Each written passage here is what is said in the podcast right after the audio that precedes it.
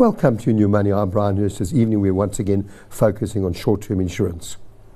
Short-term insurance is probably the biggest grudge purchase in your expense budget. The small claims not covered are incredibly irritating, but ultimately insurance is about protecting against the major catastrophes that can not only destroy possessions but cause you to face financial ruin.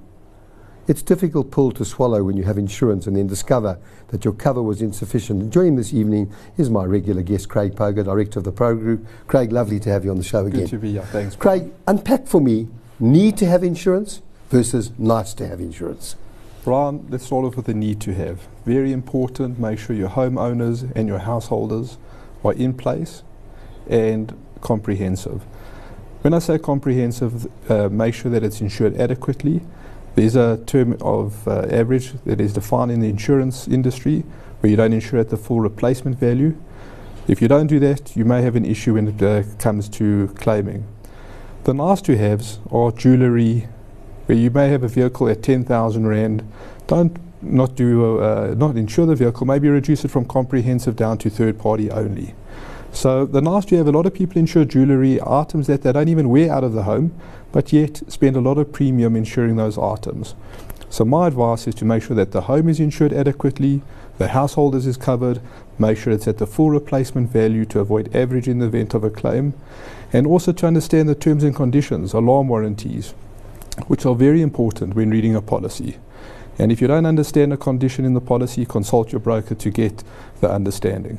Craig, we talk, that's personal lines insurance, but if you go into, it's exactly the same in business insurance. Insure for the major items, your stock, your buildings, maybe your vehicles and that type of thing. But you know, people tend to have on policies a lot of items that cost money, irritate because they may be underinsured. And if you look at the short-term Ombudsman's report, he talks about two major problems. He talks about non-disclosure, not reading conditions of policies as one, and then he also talks about underinsurance. So Brian, going back to the point about commercial insurance, we're having a lot of businesses that are not insuring laptops. Laptops is expensive to insure, and they're using that premium to increase their fire sum insured, because that's obviously also at the full replacement value of your stock, plant and equipment, including that, as well as your loss of profits. So clients are very well aware that those two areas are catastrophe areas where you need to, obviously, in the event of a claim, those are the most important issues when facing a catastrophe. If you lose a laptop, or a laptop gets stolen, the potential chance of you running your business the next day, your business will carry on. But in the event of a fire or catastrophe, you may have an issue in starting up your business, and that's why fire insurance and loss of profits is extremely important. Okay, so let's come back to the short-term Ombudsman report. One of the comments he makes is non-disclosure. People not disclosing previous claims, not disclosing issues that could affect their insurance, and then you mentioned alarm warranties. Sure. So non-disclosure is very important, Brian. A lot of brokers, insurers ask questions, but very often the insured doesn't really remember what happened 3 years ago. So what's very important is to do the underwriting process and to ask the various questions. How many claims have you had in the last 3 years, claimed or not claimed? I mean, you may have had a bumper claim, but you never told your insurer because you didn't want to put in the claim. But it's very important to disclose those kind of things. Also, we also have issues where houses, the constructions of homes. Is your home thatch or standard construction? We know in the NASNA claims there were a lot of homes where the insurance companies had a difficult time in paying because the construction of the home wasn't informed to the insurers, it wasn't disclosed to the insurers, and that became a problem. So disclosure is very, very important, Brian. Okay, so let's talk. Are most householders' policies have an alarm warranty? Not all householders' policy. Very often an insurer would apply two minimum security criteria. You either have to have an alarm in working order and switched on whenever your home is left unoccupied. Every policy is different, so one needs to identify how that alarm warranty reads. The second minimum criteria, if you don't have an alarm, is potentially have burglar bars on all your opening windows, sliding gates and security gates on your sliding doors. So it all depends on the sum insured of your householders' policy as well. The higher the risk, the more security the insurers may want. And also, Craig, I mean, when you send out a renewal notice, I mean, you get your renewal notice. I mean, those important additions that protections that insurers are asked for, I mean, is it not incumbent on the broker actually to each year point that out to you? Because as you say, we have short memories. Insurance. Who reads an insurance policy? Brian, we always incentivize our clients to read the policies, read the policy wording. It's not always practical, we understand. To give them Pogir points. Have you got a vitality scheme and a Pogir point system? We try our very best every time we touch our clients, being it adding on a car or increasing householders, to remind the insured about the terms and conditions of the policy. It is very important. And again, yes, the brokers need to understand, as well as the client, what the insurance companies want in terms of the risk. Well, we're going to take a break. You're watching Union Money this evening. We're talking short-term insurance. My guest is Craig Pogir. You can call me 011-483-1518. Stay tuned. We'll be back shortly.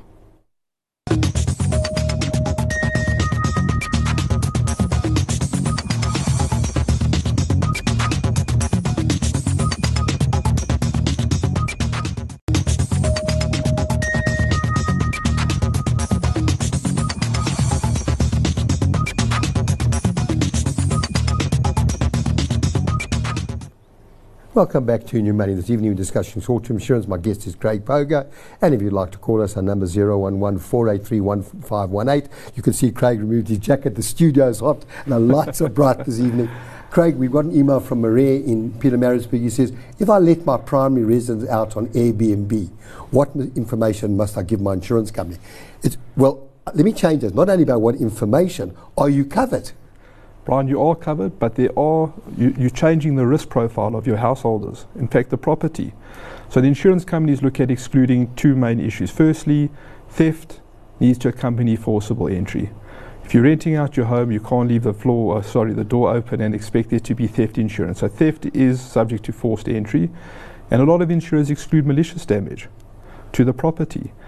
But so it's very important because, like discussed earlier in the show, that is material. So you need to advise your insurers with regarding that, and especially the liability. Liability becomes an issue. If you're renting out your home, are your tenants covered for liability issues? What do I mean by liability issues? If something happens in the house and they fall and they slip and they sue the owner of the property, do you have the correct liability insurance? So those are very important things that you need to inform your insurers about that. But you can you get the cover? You can, absolutely. But at the moment at your home, your theft cover have that condition, violent and forcible entry? So again, not every policy is the same. Most insurers you have to have forced entry. Some insurers you don't. All depending on if the house is occupied or unoccupied. So again, one needs to just speak to the broker, consult your broker and identify if your policy has those criteria that you need to adhere to. Good evening. We've got our first caller this evening. Pat, good evening to you. Please go ahead with the question. I have a problem with my insurers regarding a retaining wall that has collapsed. The claim was rejected by the insurers because they said that it was incorrectly constructed. The wall collapsed due to a storm, and the policy does cover storm damage. Thank you for that, Pat. Craig? Problem sometimes retaining walls, isn't it? Retaining walls, and often retaining walls are excluded in terms of a policy. Boundary walls are sometimes excluded, again depending on what policy you have. Now the issue that we have here is defective building. Was the wall built correctly? It's not if there's a storm and the wall collapses. Potentially if there was a storm and it was built correctly, the wall may have not collapsed. So one needs to identify what's the proximate cause. Is it storm? Yes. Okay. Did the wall collapse as a result of defective building or design? And if that is the case, unfortunately, the insurance companies are not going to pay for a builder's negligence when it comes to defective building. Well, I mean, Pat's wall may have been standing for years. I mean, no one probably can't even find the builder. But let me just ask you a question, because often I'm asked the question, what is public liability insurance? So let me use that as an example. The wall collapses and causes damage to someone else, collapses on a motor car, or even causes injury to an individual. Is that where your public liability insurance comes in? Public liability is if the insured is negligent. So if the neighbor informs you that your wall is slanting and you've done nothing about it and the wall collapses and damages a vehicle, potentially your neighbor will have a claim under the liability section. If your dog bites your next door neighbor because you left the gate open, that's negligence. Where the wall falls over as a result of a storm, that's not public liability. That is an insured peril, and as a result of that, the wall will be covered, and you're hoping that your neighbor has insurance because there would be obviously resultant damage following that wall collapsing. But Craig, liability, you can never admit liability. I mean, it's like a motor car accident. You can't, if you drive into someone in front of you, you are at fault. But you can't actually admit liability. You've got to let the insurance companies deal with it, and you can't, you know. I know of an incident where someone was injured in a gym, and they're now obviously going to the gym and saying, we want you to pay the cost. The gym aren't going to pay the cost. The gyms are going to hand it over to the insurance company. So the individual's actually going to be in fighting the insurance companies. So Brian, as your example with the vehicle, you may have gone into the third party, but technically you may not be negligent. Was the third party, did the third party slam on brakes for an unknown reason? Don't admit liability in the event of an accident. What I would suggest is take all the details of the third party, license details, ID numbers, take pictures. You know, we can use modern technology today to assist us. Take pictures of the third party, the accident, and submit it to your insurers. But to admit liability, you may be prejudicing your insurance company's rights. Barine Jansbury says, please explain replacement value versus depreciated value. It's an interesting one, because people always say, particularly in your home, you know, my furniture's worth less and all everything I've got in, but you've actually got to insure it for replacement. But are you going to get replacement? So Brian, jewellery is always a one to debate with, because if you insure an item at a specific value, there's certain variables that need to be accounted for. Obviously the Rand dollar, the variance in the Rand dollar has a major impact on insuring your jewellery. We suggest to our clients to have that valuations done or updated every 2 years. The second part is obviously proof of ownership, which is very important. But in terms of depreciation, depreciation doesn't have any value in insuring on a policy. What I mean by that, you need to insure at the replacement value of your home. What is the cost of rebuilding to your home today? Not what you could sell it on the market. Your householder's insurance, beds, linen, curtains, the replacement of that. Not if you bought a dining room 10 years ago and you've worked out the depreciation of that. And if it refers to on a business policy, often we get inventories from the accountants at businesses on depreciated values. It must be at replacement value, because you want to be put back in the position that you were prior to the loss. So if you're insuring at the depreciated value, A, you're not going to get paid, and B, you're going to have average apply, so you're going to have a shortfall when claiming. Are insurance companies getting more stricter in their approach, particularly when it comes to average? Yes, Brian, the insurance companies unfortunately have had major catastrophes that they've had to deal with locally and internationally, and as a result of that they are becoming tougher, and they are checking things like security. They always have, but they're becoming more strict in terms of making sure that you comply. Very important is underwriting at inception. You know, we have insurers that we work with, we're very proud to work with that. They underwrite at inception, they ask the questions, have your clients had any claims, material facts about the security of the home. You don't want to ask those questions at claim stage, because that creates a problem. So underwriting at inception is very important. So Craig, you mentioned earlier in the start of the program, so if you have an accident, a small accident, but you don't claim, if you lose something or you have a burglary but you don't claim, you've still got to report that to the insurance companies. Those could potentially be material facts, Brian, and I would discuss it with your broker. Let your broker advise the insurers. Let the insurance companies make the decision what is material and what is non-material, because that's very important. You don't want to miss out on an item that potentially happened and could prejudice your claim going forward. So rather disclose all the information up front and let your broker and insurer make the decision as to what they believe is material and not. Stephen Imanone says, oh, this is what you were talking about. Last year I revalued all my wife's jewellery when the Rand was close to 14. I'm now paying premiums on inflated values. What do you suggest? Well, we always speak about the other way, when the Rand was depreciating and your valuations, you talk about 2 years, but within a 6-month period, I mean, your replacement on your jewellery could be so much more. Now we're talking about appreciation of the Rand and actually the replacement value being less. So Brian, it is a concern, obviously, you know, having your insurance at one value and then all of a sudden it reduces. I would like to suggest pick a middle of the road if you can. Something that you feel comfortable and you can sleep at night. That if that item is potentially lost or stolen, that you have the benefit of replacing it like for like. If there's a major reduction in the Rand dollar, like we're seeing at the moment, and it fluctuates all the time, Again, have those values done every 2 years. Administratively, for the premium, the cost of the premium, the variance may not be beneficial month on month. Over a period of time, it may become beneficial. But again, work out the discounts. We always incentivize our clients to keep items in a safety deposit box. The premium reduces considerably, the risk is less, and there's a saving in terms of having that to mitigate losses at home. So I would suggest those kind of things. But again, 2 years, every 2 years, or on the anniversary of your policy, which happens once a year. So Craig, let's assume I've got a piece of jewellery that's worth, insured at the moment for 100,000. I've got a valuation for 100,000. But because the Rand dollar is stronger now, the Rand, and I insured that for say 85,000. So now I've got a valuation for 100 and I'm insuring it for 85. And now there's a claim. Is that subject to average? No, so when you specify an item, most insurance policies don't apply average to specified items. So the insurance companies will work out the replacement of that item. If it's going to cost 100,000 to replace, they potentially may look at a cash in lieu settlement of 85,000. If it's going to cost them 85,000 Rand to replace, they'll look at replacing the item for you. Remember, the insurance companies have the right to either pay cash in lieu, a cash settlement, or replace the item, depending on the valuation. But again, the fact that there's a valuation tells the insurance company the description, and the fact that you had it will make it easier for them to put you back in the position that you were prior to the loss. Well, we're going to take a break. You can still call me on 481-1518. You're watching You and Your Money this evening. Stay tuned.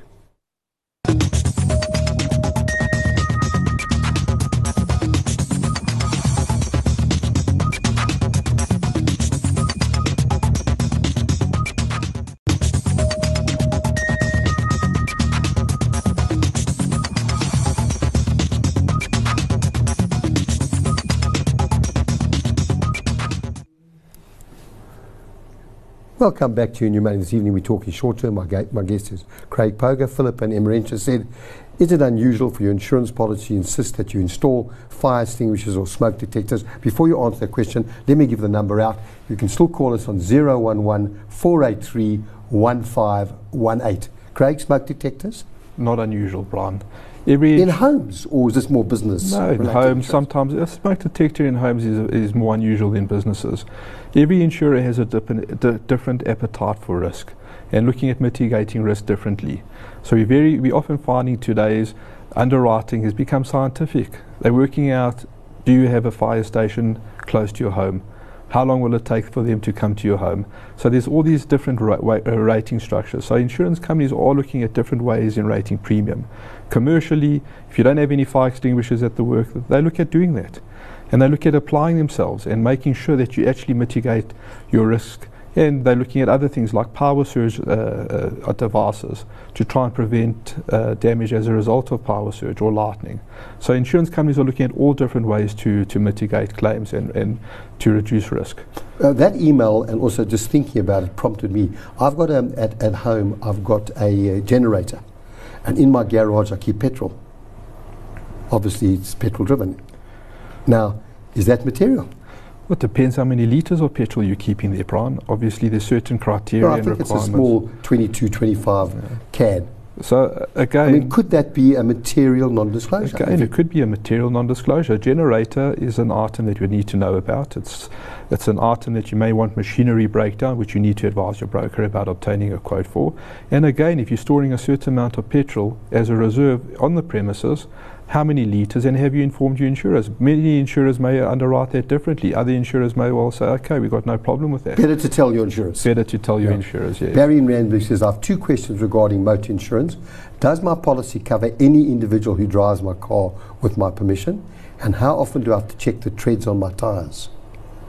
So, the first question is, can anyone drive the car, I mean, unless there's named drivers? Depends on what policy you have. Very often policies restrict the drivers, or they make sure that the regular driver is driving the car more regular than the non-regular driver. So there's no one policy that's the same. We often have insurers that only their designated or nominated driver can drive. It also depends on the value of the vehicle. Higher valued vehicles may have nominated drivers where insured and spouse are the only ones allowed to drive the vehicle. So there is no actual saying definite that this is the case and this is how it must be. Again, discuss it with your broker, identify, have knowledge. We have some insurers that, regardless of the value, say that you're the only one that can drive the vehicle. And what happens in an emergency? I mean, are they a little bit flexible? Yeah, I'd like to think that the most insurers will address the claim based on its merits in the event of emergency. Yeah. And then the tyre treads? So is that a big issue with insurers, having a look to see whether the car is fully roadworthy, and the first place you're going to look is the tyres? Absolutely. I mean, tyre tread, it does play a part in a claim. If the tread is worn and you have an accident, and it could have been avoided if you had the correct tread, the insurance companies look at that negatively. So tread is definitely something that the insurance company is having a look at for safety, so for again mitigating claims. If you have the right tread, you'd obviously, and against the law, you know, to have the correct tread. And Nazir in Cape Town says, can I take excesses on my home policy, which include fire, household and all risks, and will it help me save on my premium? So there's two elements there. There's limiting cover, so instead of having comprehensive under the householders, maybe reduce it to potentially fire and lightning perils or allied perils. You know, those obviously reduce and take out the theft element, will have a reduction in the premium. And then obviously what we also have is, if you increase the excesses on the policy, many insurers offer discounts in increasing the excesses. Some insurers don't incentivize you, but those are the two areas that one would look at: potentially reducing the tier of cover, comprehensive to obviously fire and allied perils, or increasing your excess. But don't cancel that particular cover. There's always a way in insuring and applying your premium differently. James is on the line. Evening, James. Would you go ahead with the question?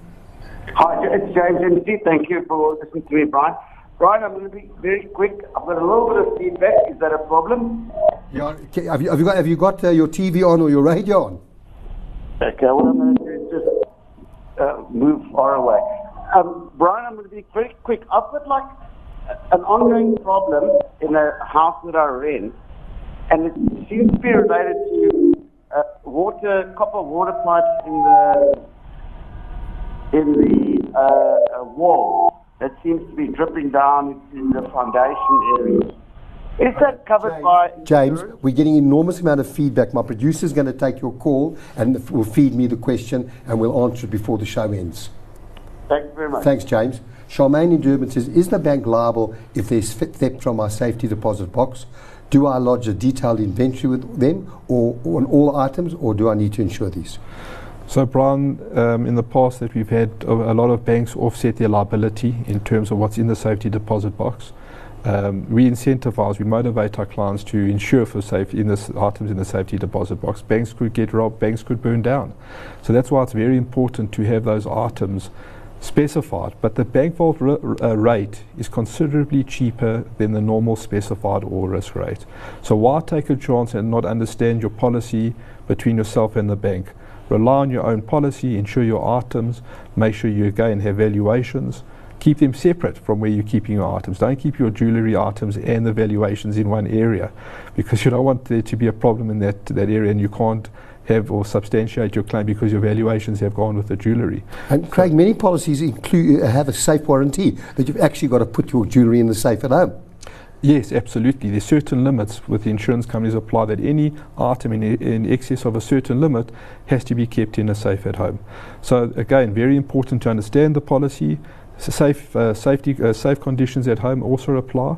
Those are the things that one needs to understand, because again, insurance companies are looking at mitigating risk. Don't leave your ring on the dining room table, go out and come back and expect it to be covered. That's the rationale behind having that safe warranty at home. So let's just talk about safe deposit book. It is a bit of a hassle, got to keep going, but it's going to save you money, but you've got to remember to inform your insurance company. Yes, so very often. And then what rate will they charge you when you take it out? Let's say you take out a watch or a ring for a week or 10 days. So every insurer will have a different rate applicable, 3%, 4%, depending on the insurer. And in addition to that, you need to obviously advise your insurer when you take it out. Have you got James's question?